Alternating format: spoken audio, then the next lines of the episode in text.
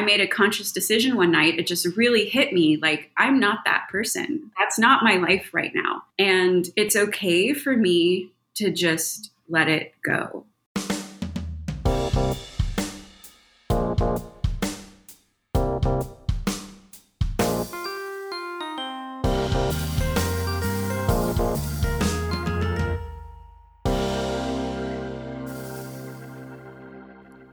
Hello, print friends, and welcome. I'm your host, Miranda Metcalf. This is a bilingual podcast, so if you subscribe to us, you'll be getting episodes in English with me, as well as in Spanish with Ronaldo Gil Zambrano. Together, we speak to people from around the globe about their practice and passions in the fields of print media and multiples. Hello, Print Friend is brought to you by Speedball Art Products in 1915, Ross F. George published the first edition of the Speedball textbook, which quickly became the superlative resource for artists and letterers of all ages and skill levels. This is a great resource for the gig poster gang or for folks who want to develop their own fonts and letter forms for the screen or relief printed work. In celebration of the 105th year anniversary of the edition's debut, the 25th edition of the Speedball textbook has a convenient lay flat construction and 120 pages of examples, contributors' work, and innovative technical insights that is sure to inspire and appeal to scribes across the spectrum of skill and experience. There's a link in the show notes. My guest this week is Annalise Gratovich. This is Annalise's second appearance on the podcast, so if you want to prep for this chat, go back and listen to episode 27 way back when the podcast was called Pine Copper Lime. In this episode, she speaks candidly about the recent and serious health challenges she's faced, what this means when you're a working artist, and her experience going through all of this in the depth of the pandemic. We also talk about making art as a daughter of Ukrainian immigrants in a time of war, and how she finds strength and a passion for her work during all of these turbulent times. So, without further ado, sit back, relax, and prepare to get current with Annalise Gratovich. Hi, Annalise. How are you doing? Hi, Miranda. I'm doing great. Thank you. Yeah, I'm so glad that we're getting to connect again. We're talking a little bit off air how we are always seeing each other just in these moments of these print gatherings where we're about our business in those moments and we just get to connect and say hello and that's kind of it. But I always appreciate catching up with you, and I'm looking forward to using this as an excuse for a little deep dive on what you've been up to. I think that's great. Yeah, I've been super excited to do this and I'm like not even nervous. Awesome. that's what we love to hear. Yeah. Past the like butterflies you always give me, Miranda. Yeah. Same. so you were a very early adopter of the Hello Print Friend once Pine Copper Lime. You were mm-hmm. in the double digits. You're episode 27. Mm-hmm. And that's the time when we really got to do a deep dive on what brought you to printmaking, all of that. So if anyone wants that background or just wants a whole through line of Annalise's story, you can start there. But just maybe give a little introduction of yourself for people who aren't going to go back to the early days of bad mic quality on my end and just say who you are, where you are, what you do. Yes. Okay. So I'm Annalise Gratovich. I'm based in Austin, Texas, where I work at the Blanton Museum in the Prints and Drawings Department. I'm the Works on Paper preparator there. And I also have my studio at a center called Canopy, where I now have my very own press, which I'm very excited about. And maybe we'll get a chance to talk about that. And I think that's about it in a nutshell. I specialize in woodcuts and etchings, and have lately, over the past few years, started doing more collage work with the materials that I create in my studio. And I think that about covers it for my practice. Beautiful. My work. So I was going back and preparing for our chat, and I realized that the last time we spoke was November 2019. Yes. So, like, literally the last time the world was normal at all. Mm-hmm. like, that's what I felt like. Yes, right. So it was like we we spoke, and then everything. Then the t- time space continuums tour and we got the shitty timeline like not the good timeline. Yeah why um, did we end up on this on this crazy timeline? I think often i think so much about that. Mm-hmm. yeah. Maybe mm-hmm. us talking and we'll put it back together. Maybe it was us. Maybe it was us. We need to yeah figure out somewhere in the, the podcast equation how we just bump it all back Totally. Yeah. And so I'm thinking about so from like November 2019 to March 2023, mm-hmm. I feel like for most people it counts for at least like 7, maybe 8 years, but I think maybe even for you possibly even more. um, we've all done some rough living, but you've had quite an arc as well. And so I don't know. Maybe we could just start there. Is that mm-hmm. as things started to get crazy for you, what was that like? Like the the beginning of even more political madness, not that this country's ever really been without it, and then also the pandemic and that time for you. Yeah, so I guess a good way to to introduce where I am now. I so I, I went through this crazy illness mm-hmm. people close in my life, and then following some some crowd funded support, a broader network became aware of. But I went through this this crazy sick period, which upended every single aspect of my life and didn't know if I was going to make it through it. And that was happening on and off throughout the pandemic. And it mm-hmm. was bewildering and and we all have this sense of lost time mm-hmm. we're just like this little stone that has skipped through the river of life or whatever and now here we are on the other side but i i refer to this time now really as my second life in mm. so many ways and also because i am so lucky to still be here. I was approved for hospice on two separate occasions during mm. my illness and extensive hospitalizations and lost a lot. And am very fortunate to now be on the other side of that and to be working. And in the past couple of months, make it back into my studio and my practice and resume the big series that we talked about in the first first podcast but yeah, the the pandemic time was very crazy, and I keep thinking too, like pandemic is portal. It, like mm. Joy says, mm-hmm. you know, she made a print about that, and it really was a very transformative time in many different ways for so many people, and transitory in a sense of there being so much destruction and how often that is needed for new life and new growth and that's essentially where I feel I am now. Mm-hmm. And and that's it in a nutshell. Yeah. Yeah. yeah. So at what point did you started to feel really unwell and kind of realize that something was like really wrong? Yeah, it was crazy. So I ended up getting an autoimmune disease, which still is is pretty much undiagnosed. Like there mm-hmm. are ideas of what it could be, and I'm on crazy immunosuppression and have been, and I've been in remission now since the summer of last year, which is incredible. And Wonderful. that seems to be holding well, which is really exciting.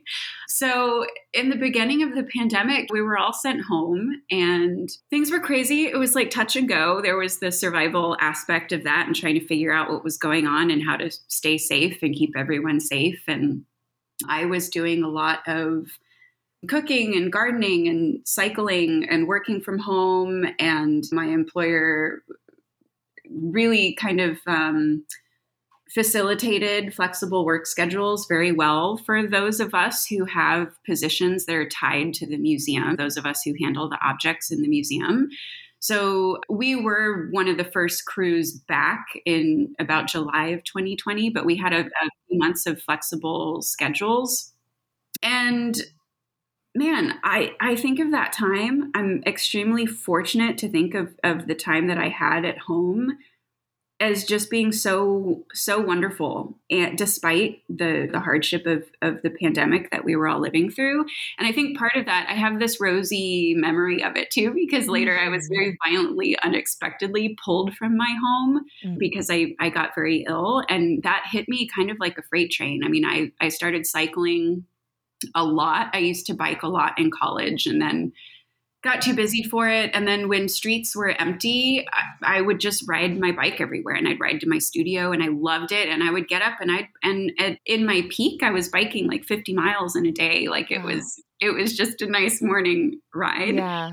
And then, yeah, by that summer, I started encountering problems that I couldn't really figure out healthcare was incredibly difficult. Yeah. Of course, because of the pandemic, everything was slammed with with sick people needing help and offices were slammed and I had a hard time getting the care that I needed.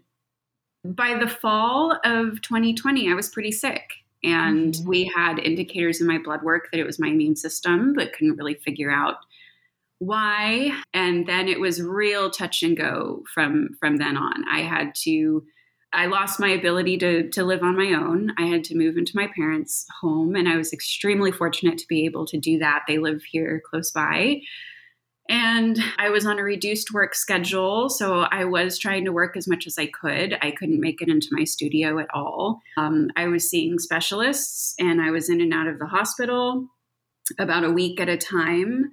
And I just continued getting sicker as we were trying to figure out what was going on. And I became extremely malnourished because I wasn't methylating nutrients in my food. So I was just starving quite literally to death while experiencing a lot of neurological problems and hormonal deficiencies and all these things that were just kind of cascading out of control. And after my first serious hospitalization, I had I hadn't been able to get into a hospital in Austin because it was full of COVID. Mm-hmm. So they kind of treated me for my immediate symptoms. I would get these crazy dangerous fevers and I would be convulsing and my blood pressure would be so low. I was a, a, severe stroke risk. So they would just kind of make sure that they, in good conscience, could good conscience, could send me back out. So my mom would take me to the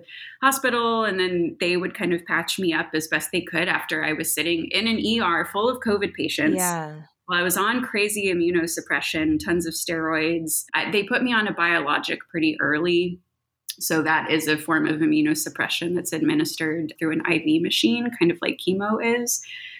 And those medications made me really ill. And so that was just life for a while. And that first hospitalization, that was pretty crazy because I I was so sick at that point that I that I don't have much recollection of that mm. time. I kind of remember being in the hospital and being turned away and then my doctor saw me the next day and they were like, she, she should be in a hospital. We need to mm-hmm. find a hospital that will take her. So I ended up going to a hospital outside of town and was pretty incoherent the first few days. And by the time I was out of there, I was in a wheelchair and I weighed less than 100 pounds. Oh and this was all in the matter of five months. You yeah. know, this happened incredibly quickly.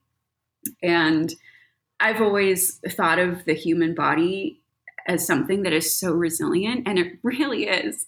But when this perfect storm of systems kind of starts to malfunction and mm-hmm. miscommunicate, there's this cascade effect that can just like it's like a stack of cards or dominoes being knocked over. And to be in the midst of something like that is just in retrospect really crazy. When it's happening you're just in survival mode and you're yeah. trying to just like figure it out. And it's one step in front of the next. It's one one breath and then the other. And it was like that for for quite some time.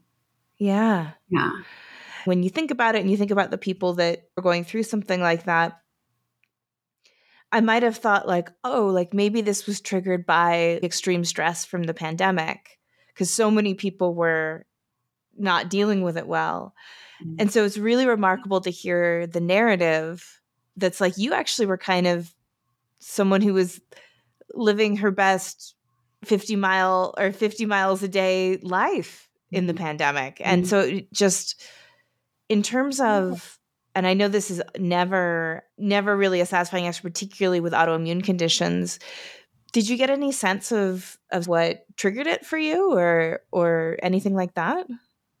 So yeah, we think it, it, it was probably a combination of things, but we still don't really know. Mm-hmm. We don't have much familial medical history, and yeah. for reasons that we discussed in our first podcast, you know. So, as far as we know, autoimmunity doesn't run in my family, but there can be outside factors or internal stressors that can mm-hmm. cause something like this to happen. Yeah. Um, and it's quite possible that there was a culmination of, of things. The time before the pandemic was not quite easy for me. That was a huge time of transition in my mm-hmm. life. That was incredibly difficult. And I tried to stay very focused throughout that time. And also, my entire life, I've been like a chronic overworker. Yes. like when I was working in publishing, I would have my day job and then I would go home and eat and then go back to the print shop where I could self publish and print my work. And I'd work until midnight or two or three. And then that was my life when I was in the print shop in the weekends. Like I was constantly working multiple jobs and then working on my own career. So we don't have satisfactory answers for that, mm-hmm. which is one thing that is so frustrating and one thing that makes treatment so hard too. Yeah. Because like with autoimmunity too, there's like a list of symptoms, right? And so the doctors are going to be like, well, here are these symptoms. Let's throw these medications at it and see what sticks. But the medications are expensive. Yeah. They have horrible side effects. The the the worst side effect of the one I'm on now is cancer. So I have to go through a lot of additional cancer screenings and I'm, mm. I have to be very mindful of that but I don't get as sick from this medication as I did the other medications that didn't work for me. And so that's incredibly stressful. But yeah, we we don't we don't really know and it kind of brings to light what a mystery really the human body continues yeah. to be and what health continues to be and the the the correlation of mental and emotional health with with physical health and the factors of our just our daily lives and how all of these things create this very holistic picture that that can be very hard to it, it can be very hard to pick specific pieces of that out to try to diagnose it. And that was my experience that like nobody could really tell me what was going on. Mm-hmm. but we had these classes of medications that we could try but that takes months Mm-hmm. And so it's like, okay, well, let's try this first class of medication. It didn't work. I'd get sicker. I'd be in the hospital. Okay, let's change to this medication. I'd do those infusions and I'd have to wait. Didn't work. I'd be even sicker back in the hospital. It, it was just this cycle that was pretty crazy. And a note about about it being horrible timing during the pandemic. I think it was it was bad timing, but it was also good timing. And I feel like very strange about it because on one hand, like I realized after the fact with my doctor, a lot of my emotional distress. Once I reached remission, I had a whole lot of mental and emotional problems that we've been having to treat. And I'm in clinical treatment for PTSD right now. Mm-hmm. I've been treated for anxiety disorder, major depressive disorder, and a lot of that it it didn't like I completely forgot when I was in the hospital, I was in a COVID ward every single time for yeah. for weeks at a time in in the COVID ward because that's where the beds would would come available.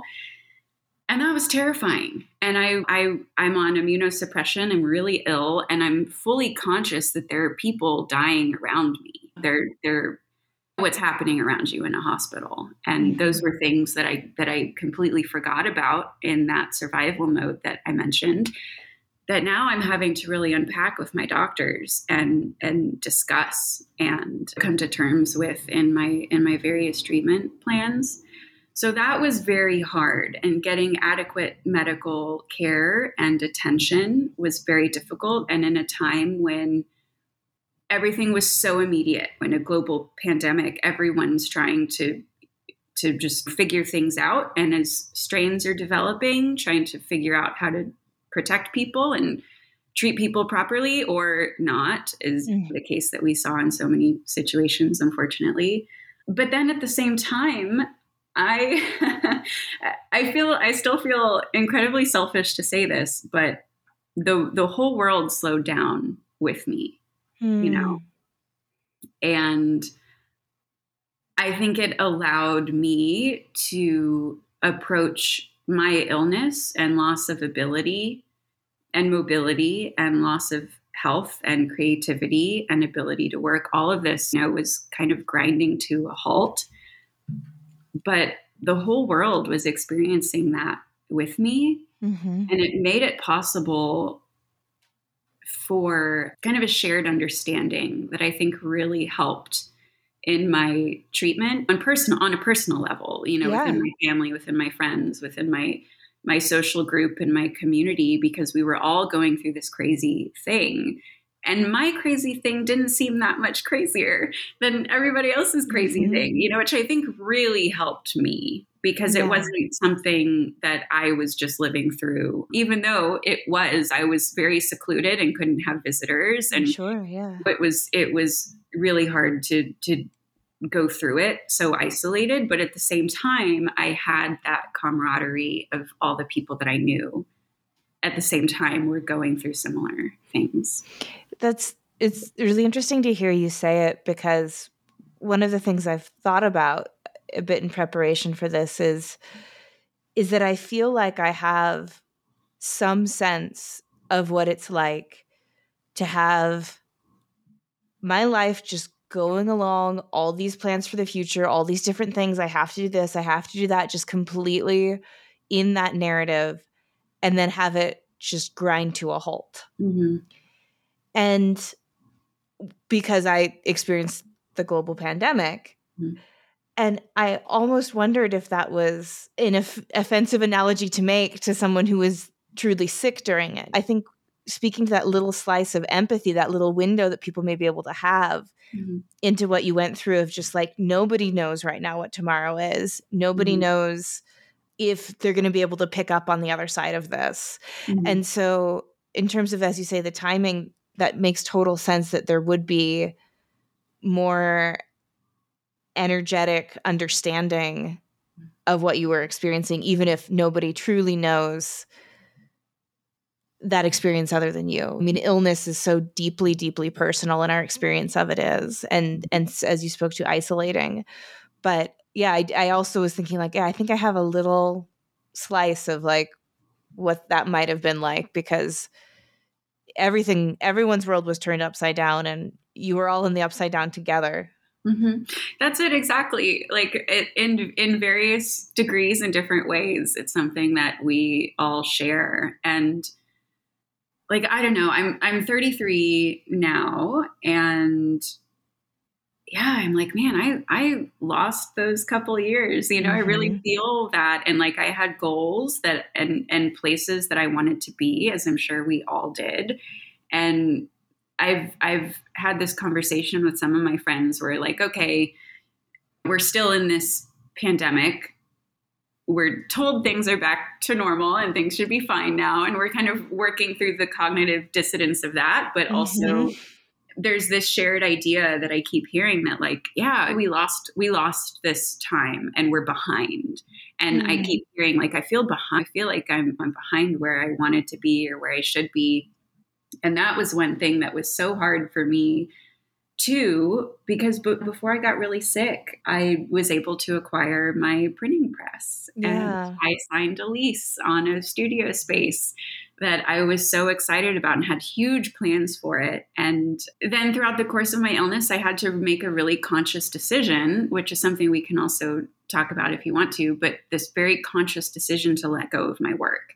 Mm-hmm. and let mm-hmm. go of the the pressure and expectation from my previous life that I just couldn't hold anymore in mm-hmm. in my illness. And part of that too was this plan and dream of the studio that I wanted to build and that I had begun building. And as a printmaker, our equipment is not mobile or it's not inexpensive, and signing a lease is very signing a contract.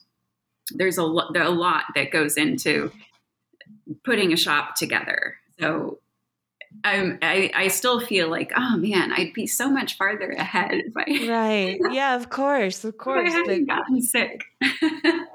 yeah. And it's, yeah. it's hard to make that adjustment to, I'm actually right where I'm supposed to be because this mm-hmm. is where I am. Exactly. But I definitely know that feeling. Cause yeah, I did, yeah. I did want to ask what that experience was like as someone who not only is a creative person and an artist and a creator, but someone who lived the 6 a.m. to midnight life of a creative person. So, like yeah. that real high output, high ambition, very, I feel like squeaky clean. It would be like something I associate with Annalise, just because, like, whenever I see you, you've got a great outfit on and all your work is just printed perfectly and it's just arranged beautifully and it just seems so intentional and controlled and like s- someone who is on her game and then have to say like okay this is not the path i can be on right now. Yeah. Yeah. I remember there was a there was a, a specific night when first of all thank you oh. for, for that. As somebody who lives the the behind the scenes like constant mess and chaos of balancing a studio career and like another career and then trying to do the things we all want to do in our lives i'm i'm glad i can i can seem presentable more than presentable yes but yeah i remember i was really struggling to keep up with some deadlines and at that point, my practice was, I don't think I realized it at the time, but it was really just dragging me down. And mm. I could not keep up. And I didn't have the same ability. I didn't have the same mobility. I didn't have the, cre- I, I was not, I did not have a creative drive. And I was trying to stay on the like trying to keep up the same workflow that I had had and try to meet my same deadlines. And I had some exhibitions and some residencies that were kicked down the line in the beginning of the pandemic. And I was just like struggling so hard just to be like, I'm going to. I'm going to do it because if mm-hmm. I do it, I know who I am right? Right. I still have my identity and which is so tied up in my work. And that's a whole other conversation of how our identity is influenced by what we produce and, and what we create, especially as, as creatives in this culture and society and economy. But I was I was trying so hard to hold on to that version of myself that I knew, which was that person that could just push myself to work through anything yeah. to make make a deadline and get it done. And I made a conscious decision one night. It just really hit me like, I'm not that person anymore. Yeah. That's not my life right now. And it's okay for me to just let it go. And I just kept telling myself, just like, like open your hands, just let it go. Mm. Like you're the only person. Like nobody cares. You know, yeah. nobody really cares.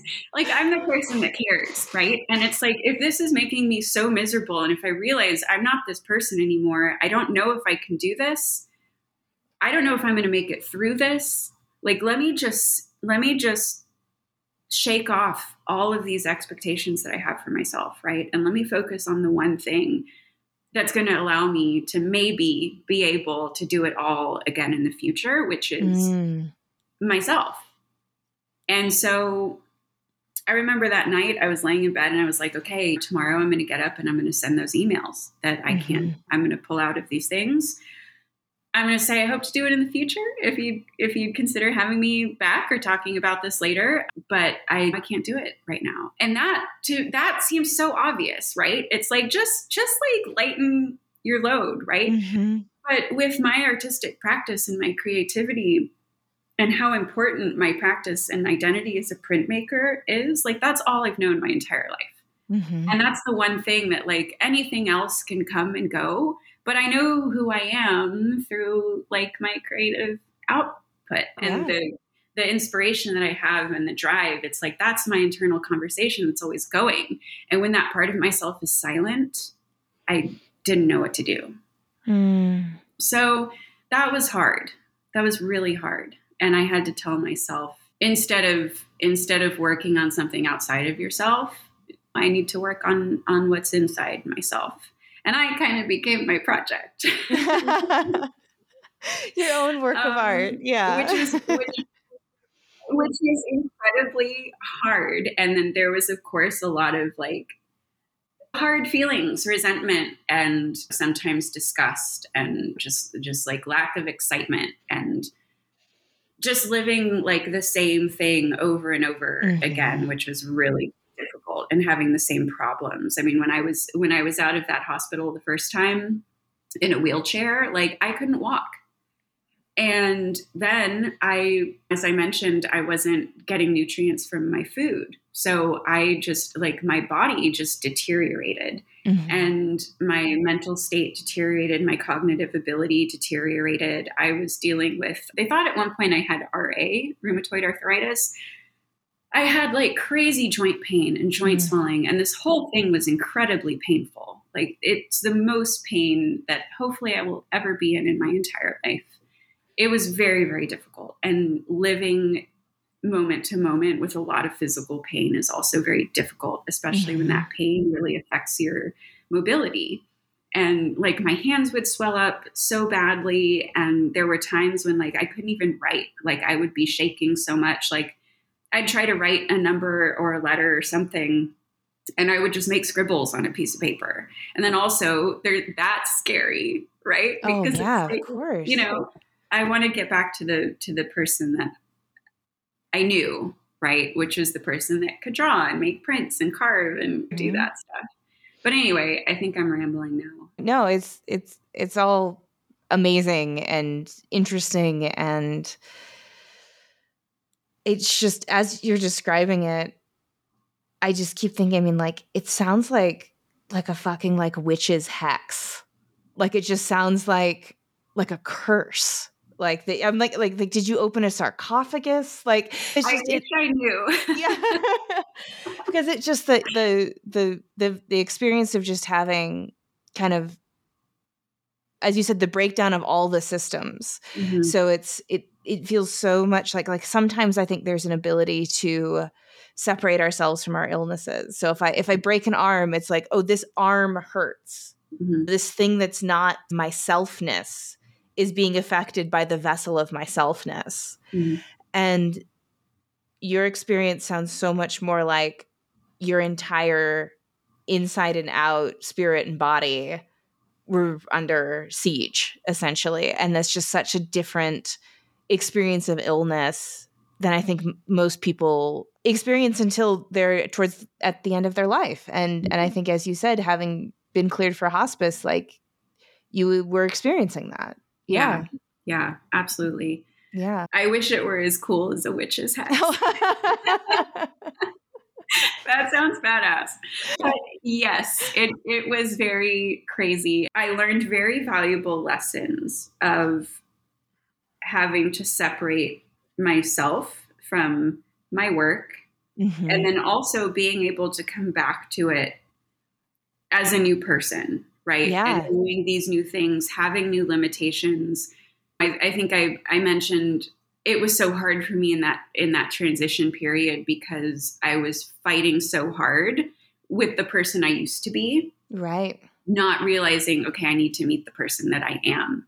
Mm-hmm. And once I was able to do that and build that relationship from the building blocks, from the from the beginning, it's made it possible for me to get where I am now and just to like begin drawing again in preparation mm-hmm. for it or yeah in in towards the end of my hospitalizations i was well enough and feeling kind of creative enough to, to take some of my work and my mom went to my studio mm-hmm. and she mm. packed up some stuff for me and i was able to sit in my hospital room and and do these collage pieces that i would i remember out. those yeah and then that that opened a lot of interesting conversations with my nurses and my doctors who would come in and then i was like oh this is nice again right because there's like some art in my life again mm-hmm. but in the worst of it i was totally prepared to just give it up because i didn't feel it i had no spark mm-hmm. and no desire and just didn't even i was just like okay that's that's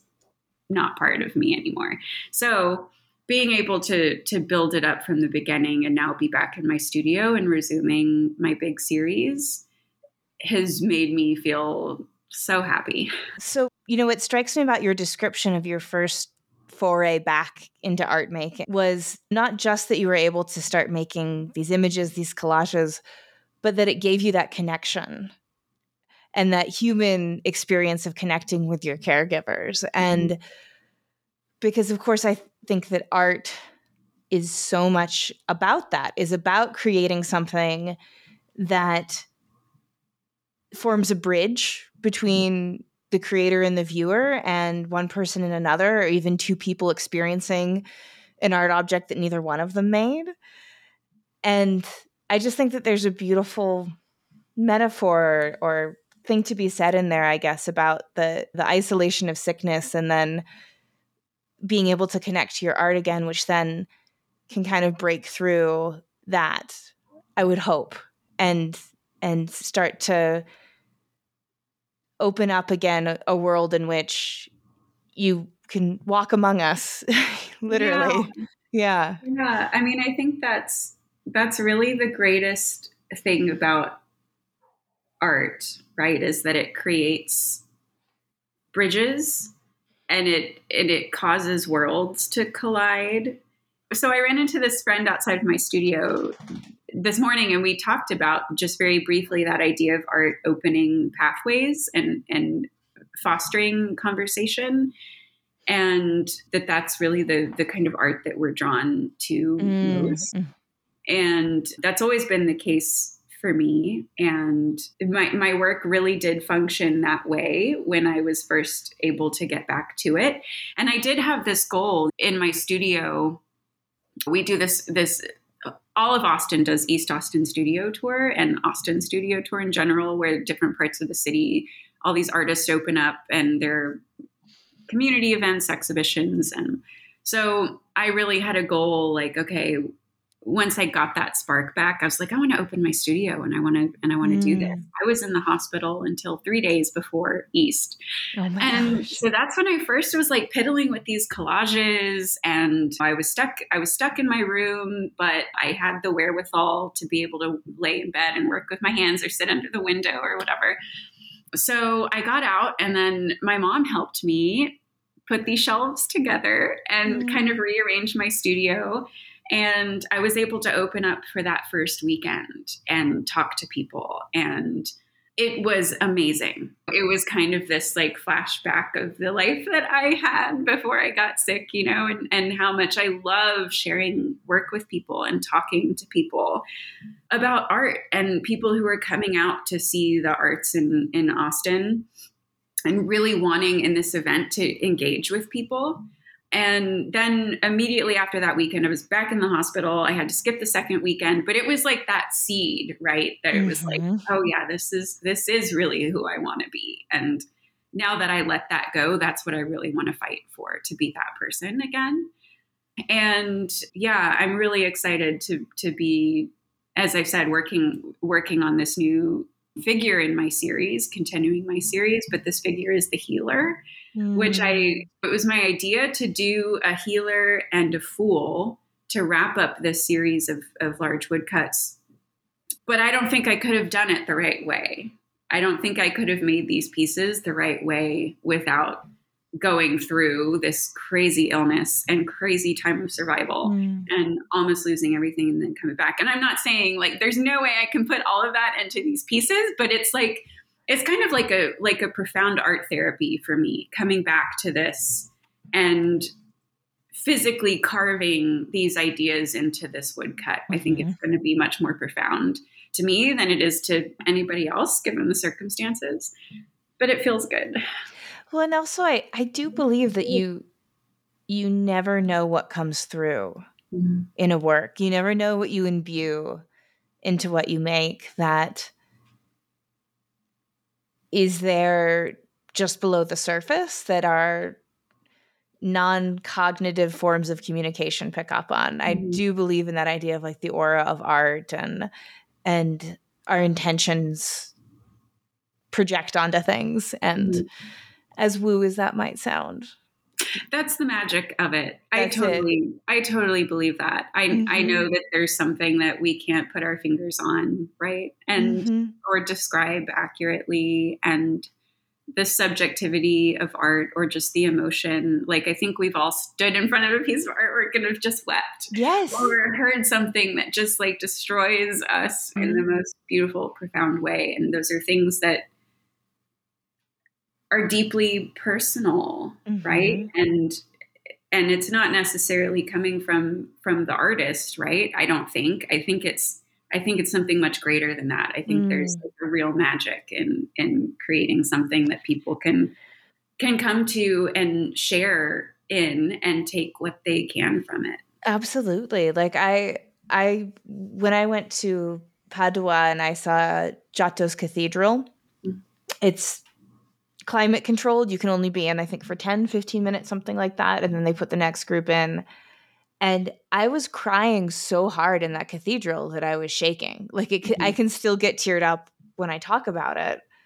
And I'm not Catholic. I wasn't raised Christian. Like I have no. I mean, it's it's it's a cathedral, so obviously it's these scenes from the life of Christ. Mm-hmm. I've studied Renaissance art. I've seen countless images, but there was something about that place, mm-hmm. and whether it was Giotto and his team themselves or picking up on, as you say, the effect that it's had on all of these visitors. It's one of the really earliest examples of what we think of as of Renaissance art. I, I, think it's from the early 15th century, so it's quite early on in that artistic tradition of showing human emotion. And it's it's still one of the most profound art experiences slash any experience of my life. And so I know exactly what you mean about like just having something sweep you up for maybe no particular reason other than it's plugging you in to that which we cannot put our finger on mm-hmm. that i think art and artists are searching for and it's never going to be universal not one piece is going to ever do it for each person but it's it's all this vibrating coils of the universe lining up right sometimes and making it happen, I think. Yeah. yeah, I love that. That's it, exactly. and so I want to make sure that we have time to talk about Hilo Print Co. because I was I was so so happy when you came up and you gave me a sticker for that because like I said I'd known a little bit of your story and I I followed on on social media and I just it just was such it just it just felt like such a hopeful act from someone who I know who had had really done the hell and back route. And so it just I loved it. I was just like this is exactly the kind of thing I want to see in the world. And so please talk about it. I don't know. I don't talk about my experience of you starting a, your print shop, but it just I I just love it. I love that it exists. So yeah. Yeah, thank you. I mean, yeah, this I, I and I also I also want to just take a moment to say when when I've talked about illness, I talk about the isolation and, and the work and healing and all of that, but I cannot begin to express how amazed I am and the gratitude that I have for the people that caught me mm-hmm. in the time when I fell from everything. And that was family, that was friends, that was printmakers I know, printmakers I don't know. Mm-hmm. And just people in my community that that just really acts of kindness and generosity saved my life. Mm-hmm and all of these things came together and part of that was was also my press acquisition Mm-hmm. I had been looking for my own press for a long time and I'm very particular. I had things that I that I really wanted and was looking for in a press. I wanted all solid steel, no tubular rollers because I like to to use a ton of pressure on my etchings. And I was through the grapevine put in touch with the man who who had the the press that I ended up buying. And a friend of mine got me in touch with a, a, patron of the arts who wanted to help me with that acquisition. Mm. So that whole thing came together through community. And printmakers always have this thing like your press finds you, right? It's like yep. a straight cat. Yeah. or like a straight, a straight animal. Like you get adopted by your press. But that's really what happened with with me. And I always kind of had a belief in that. Like if I just wait, if I if I just keep looking and I keep letting people know that I'm looking, eventually I'm going to find the perfect press. And I did. And then somebody helped me buy it and move it here. And yeah, I, I kind of knew from the beginning, like high low print co. I wanted I wanted that to be in the name. And I'm still in the process of getting my studio up and running in earnest. I've done a lot of printing on my press and mm-hmm. have ideas for how I want to develop my studio practice to be more of like a self-contained self-sufficient business outside of just my my creative practice i want to mm-hmm. make it a bit more business official and like have high low print co and have regular print releases and continue like my tiered pricing system mm-hmm. for work and i have all these things that i want to accomplish business wise and i'm thrilled for that and the potential for that. And I love having a physical space that I can open up and invite people to. Love merch. I love print merch. So oh, I'm super same. stoked about all the print merch. when I went to see this press, I took a road trip to Indiana and went through Nashville and got to see, of course, Hatch Show Print. Mm-hmm. And I talked to the printers there and commissioned a letterpress poster for the establishment of my press, which then, for all these reasons, I had to put on hold and, and kind of delay the debut for a while. But I want to do like a poster, a commemorative poster with them, maybe every five years or every oh, awesome. years. So, yeah. Print Co. But yeah, that's that's that about the the press. That's super exciting. We don't have too much time left, mm-hmm. but we've done pandemic, we've done your illness, and then there's of course the war on Ukraine. Mm. Which talking about the shitty timeline that we're on mm-hmm. that mm-hmm. just seemed to that seemed to happen you know I, I would imagine particularly from your point of view on the heels of not only us being able to gather together safely and you particularly being able to gather the people safely mm-hmm. so and then we we get the news about the invasion and i guess i don't necessarily even have a question but more of like a, a just a a i've been thinking about you and and your family and is there anything particularly that you want to say about it or how it's been affecting you as a creative person or a personal person, or just kind of like give you some space to talk about it if you want to. My heart really goes out to everybody that mm-hmm. is involved, and war is horrible.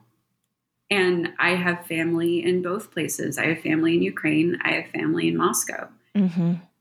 And of course, I love them all dearly. And people are the foot soldiers of any war, of course. Yep. It affects people terribly. And that being said, I can't I can't equate what Russian people are going through with what Ukrainian people are going through because houses are being demolished, schools are being demolished, people's communities are being destroyed. There's a refugee crisis and I don't, I also don't just want to say war is terrible, but it's hard, it's hard for me to, to speak about this in absolutes because mm-hmm. I, like I say, I have family in both places, mm-hmm. as many Russians do, as many Ukrainians do. And so the conflict is is very complex And I think across the board, nationalism is so dangerous. Mm-hmm. And we see that here in the United States as well. And I think also the United States has a, has a vested interest to oppose Russia with everything they can. Mm-hmm. and ideas, greater ideas of capitalism versus communism. And there's just such a complex history in the region and a complex history with our, our nations. So I I wasn't I wasn't prepared to to make a statement and yeah. I don't know I, I don't know if if I am if I'm comfortable with what I with mm-hmm. what I mm-hmm. said but it's on my mind constantly. Yeah.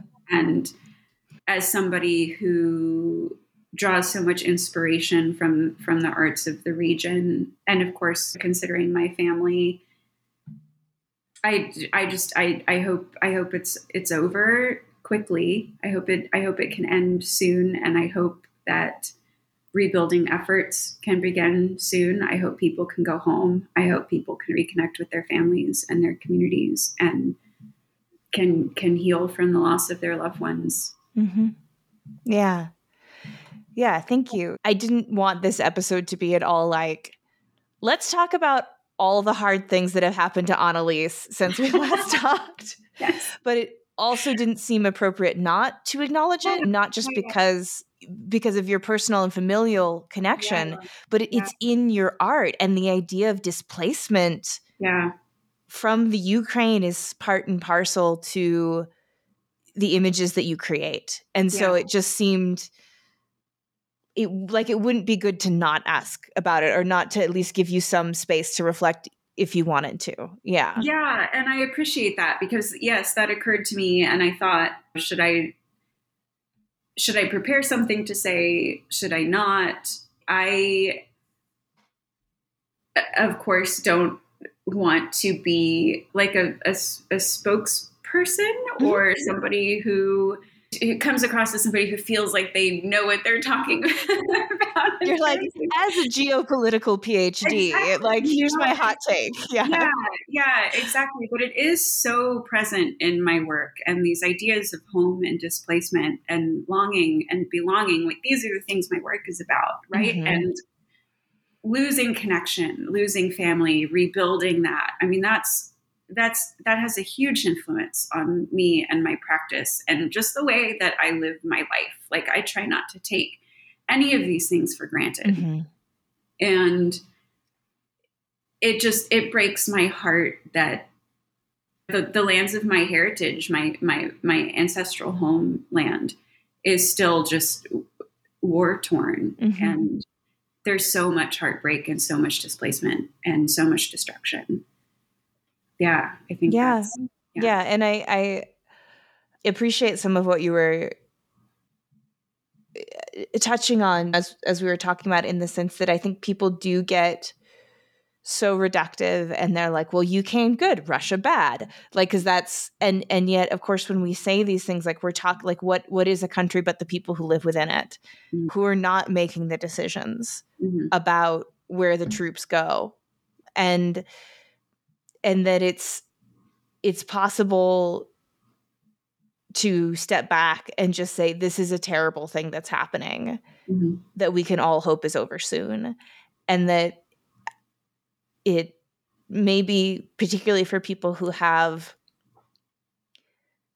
little to probably no control over mm-hmm. the outcome like you mm-hmm. and i yeah would maybe doesn't need to be more complex than that if it's not you know but yeah. it can just be like this is this is awful and every single minute of every day i wish it wasn't happening yeah yeah i mean i i could have i feel a, a much longer conversation on this and mm-hmm. and actually get get into histories that are very complex and th- that's a that's a topic for like a whole other podcast yeah but there's there there's generations of war and generations of trauma that are so complex and of course will be preyed upon mm-hmm. and used and politicized and used in propaganda that it, it the situation is is just so i mean it's horrible it's just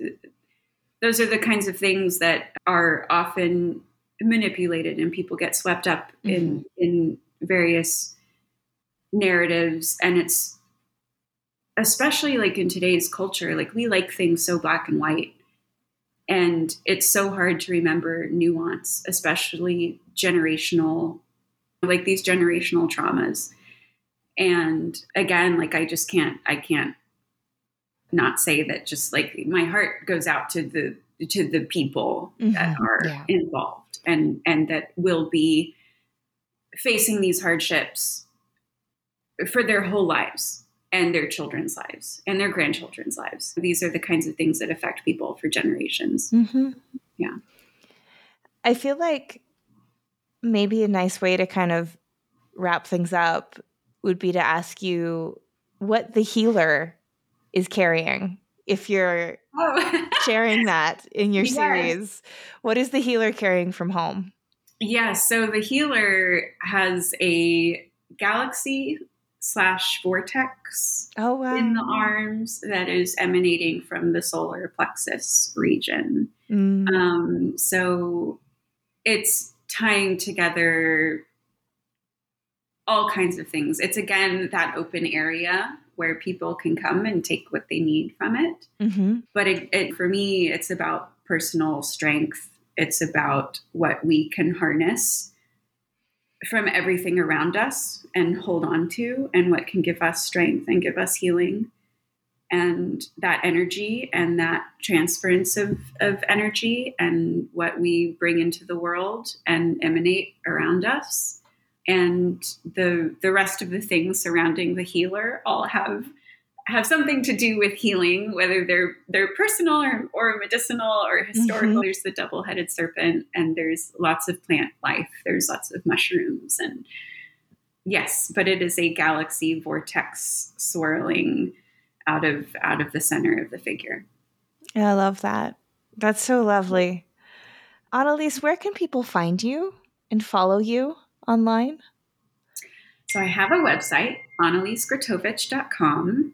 And social media is where you can find progress pictures and little snippets of my life and process videos will be coming of carving.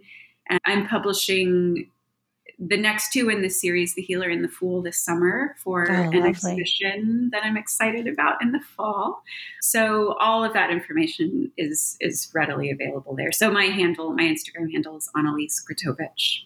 Beautiful. Well, we'll put both of those in the show notes. And I just want to say, like, like a really big, beautiful, heartfelt thank you for coming on and and talking so openly about your experience and that experience as a creative person and an artist and a creator and i just admire you so much for always admired you for the work that you do and for the perspective that you have where it just seems like you're learning as you go with like just a beautiful humbleness and strength that i think we need more of in the world well, thank you so much. That means a lot to me and it's very heartening. And the admiration is, is definitely mutual, Miranda. And I feel like I spent this whole podcast talking, and I wish that you had more of an opportunity to, to speak. But yes, thank well, you. That's what you're, what you're on for. We're here, we're here to hear you. If you like today's episode, we have a Patreon where you can help us keep the lights on and get bonus content. Like Shop Talk Shorts, where our editor Timothy Pauschak digs deep on materials, processes, and techniques with past guests. Also, if monetary support isn't in the cards right now, you can leave a review for us on your podcast listening app of choice, or buy something from one of our sponsors and tell them Hello Print Friend sent you. But as always, the very, very best thing you can do to support this podcast is by listening and sharing with your fellow print friends around the world. And that's our show for this week. Join me again next week my guest will be Taran Lasgun. Terran is a Piikani citizen and visual artist. His work centers around the process of color exploration and visual documentation of nature, cosmos, cultural narratives, and recollections of home. We'll talk about indigenous abstraction, the tradition of Piikani painted lodges, and studying at the prestigious Institute of American Indian Arts in Santa Fe, New Mexico. You won't want to miss it. This episode, like all episodes, was written and produced by me, Miranda Metcalf with editing by Timothy Pauschak and music by Joshua Weber. I'll see you next week.